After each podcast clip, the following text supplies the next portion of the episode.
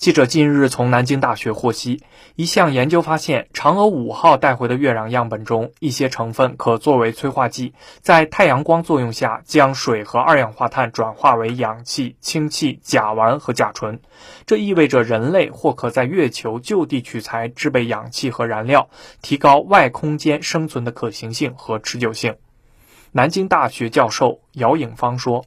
非常有幸的是，我们发现它在这个呃光伏电解水和呃光热二氧化碳加氢过程中，它的性能相对来说比较好。那么它这个性能，尤其是对比呃阿波罗模拟月壤和我们地面上的这个相对的相近这个成分的月呃土壤来说，它的性能有很大的提升。这个提升的这个性能大在大概在一个量级左右。与地球上的催化剂相比，月壤或月壤提取成分作为月球上的人工光合成催化剂，可以大大降低航天器的载荷和成本，实现地外人工光合成。南京大学教授姚颖芳说：“那么，把人类呼出的二氧化碳能够有机的转换成为氧气，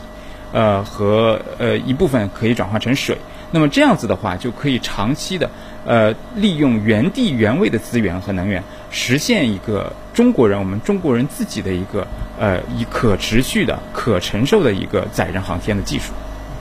基于嫦娥五号带回的零点二克月壤样本，研究团队开展了此项研究。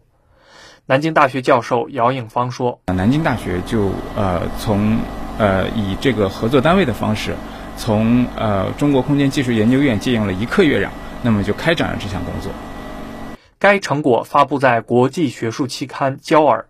南京大学邹志刚院士、姚颖芳教授团队与中国空间技术研究院、香港中文大学、中国科学技术大学合作完成。